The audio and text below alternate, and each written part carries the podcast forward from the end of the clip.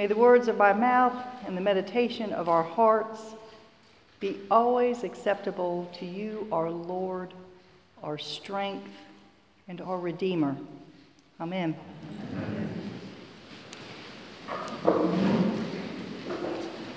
When I was a young girl, my mom had this beautiful fig tree that she kept in the house. I can remember watching for the fruit to be on it, and it never had any.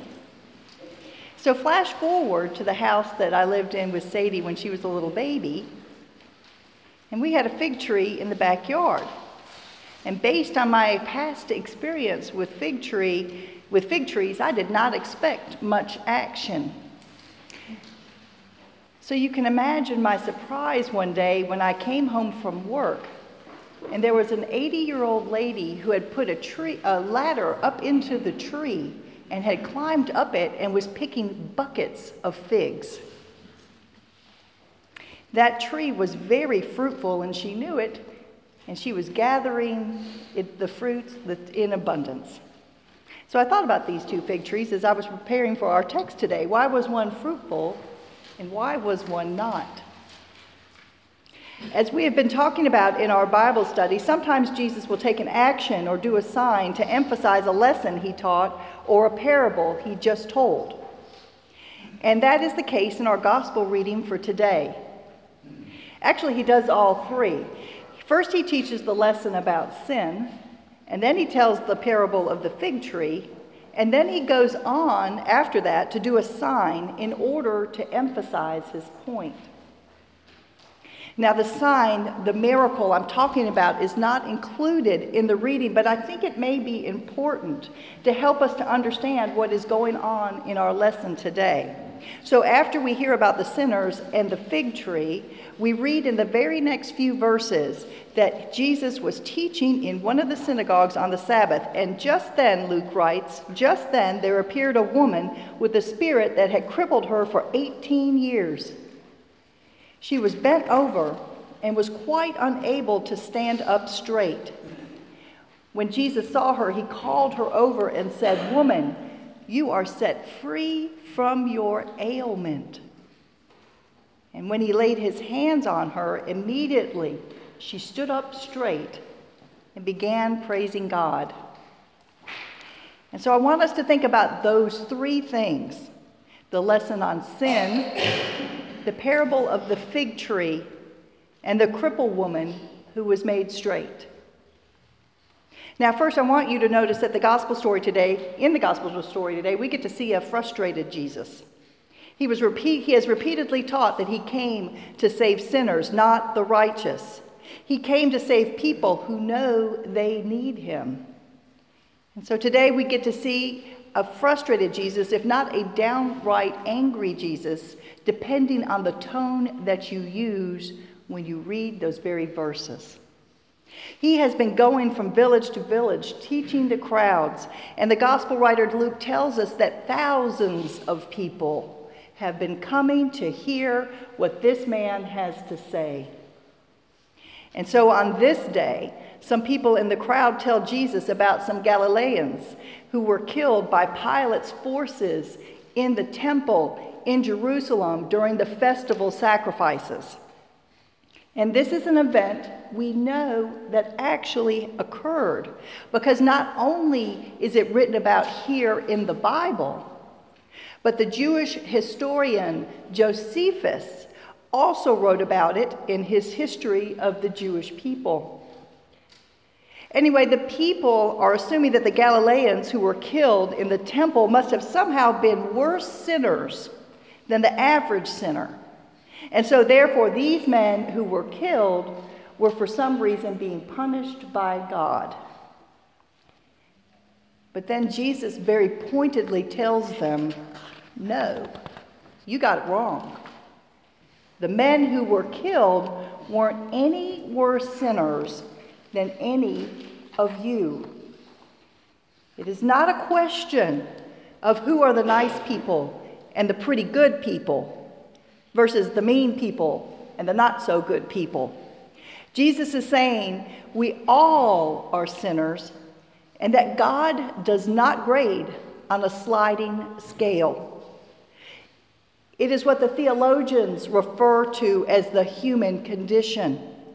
In other words, sin is in effect in every single person's DNA. St. Paul wrote about this in his letter to the church in Rome. He wrote, I can will what is right, but I cannot do it. For I do not do the good I want to do, but the evil I do not want is what I do. Now, if I do what I do not want, it is no longer I that do it, but the sin that dwells within me. So I find it to be a law that when I want to do what is good, evil lies close at hand. And then he goes on to say, Wretched man that I am, who will rescue me from this body of death? And then he concludes, Thanks be to God through Jesus Christ our Lord. You see, what Paul is saying is that he, we, all know what we are supposed to do, more or less. And that each one of us, we're going to fail at times. We know what we are supposed to do, but sometimes we're just not going to do it. We all, therefore, all 100% of us, are in need of redemption.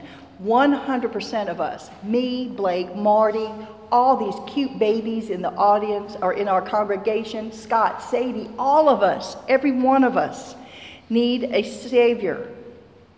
It's part of being human on this side of heaven. And so the bottom line is that we are no better off than those folks the tower fell on, or the ones who were killed by Pilate long ago in the temple. But Jesus knows this. And he is therefore telling us to quit trying to play the game of justifying ourselves before God, quit trying to get him to look at the people over there, and stop this unfruitful nonsense of weighing people in the scales. Quit keeping score. Just because those folks over there got killed does not mean that you're a better person, he tells them. And just because something bad happens does not mean your sin caused it. And the reverse is true as well. Just because something bad has happened, not, has not happened to you, does not necessarily mean that you are a good person. You are also a sinner in need of redemption. We all are. And so we come to the parable of the fig tree. The old way of doing things, living under the law, trying to be righteous on our own, did not and does not work. And that is the way of an unfruitful fig tree. But Jesus has come to tell us something new, to do something new to make that fig tree fruitful. He tells the crowds, he tells us to focus on our own sin and then repent. Give all that sin, which is truly muck and manure, give it to the true gardener. Because Jesus is the true master gardener. And He is the only one who can do anything with it and can do anything about it. And so we come to the sign that He performs, that miracle of healing of the spirit of the crippled old woman. Jesus lays his hands on her. He heals her spirit and he heals her soul. He lifts her burden and he helps her to stand straight and to be whole. And so you see, the three lessons this morning are actually for each one of us. Because once we realize our own sinfulness and we turn to Jesus, He forgives our sins. And then He lifts our burdens and He heals our souls. And because of his grace and mercy and forgiveness, we can cease living lives in fear of sin and death, and fear of judgment under the crushing burdens of sin and death.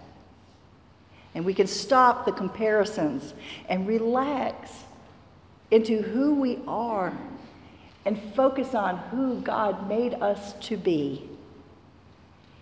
We do not have to hide from Him and hope He doesn't notice us because God knows us that we are covered with muck of sin and death, and it's okay. Because the whole reason Jesus came, the whole reason, was to scrape that stuff off of us so that one day on the other side of heaven, we will be pure and holy children of God.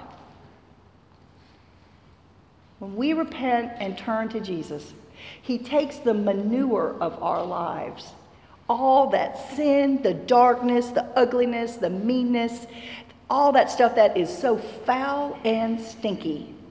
He grinds it up and He tills it into His good soil so that it is transformed into good fertilizer, so that the gardens of our heart become holy ground. His fertilizer then creates the sap, which is the love mixed with forgiveness and compassion. And it runs through our veins, through our very souls. And so our hearts become rich, good soil, like that around the well fertilized fig tree, producing fruit for the kingdom in abundance. Amen.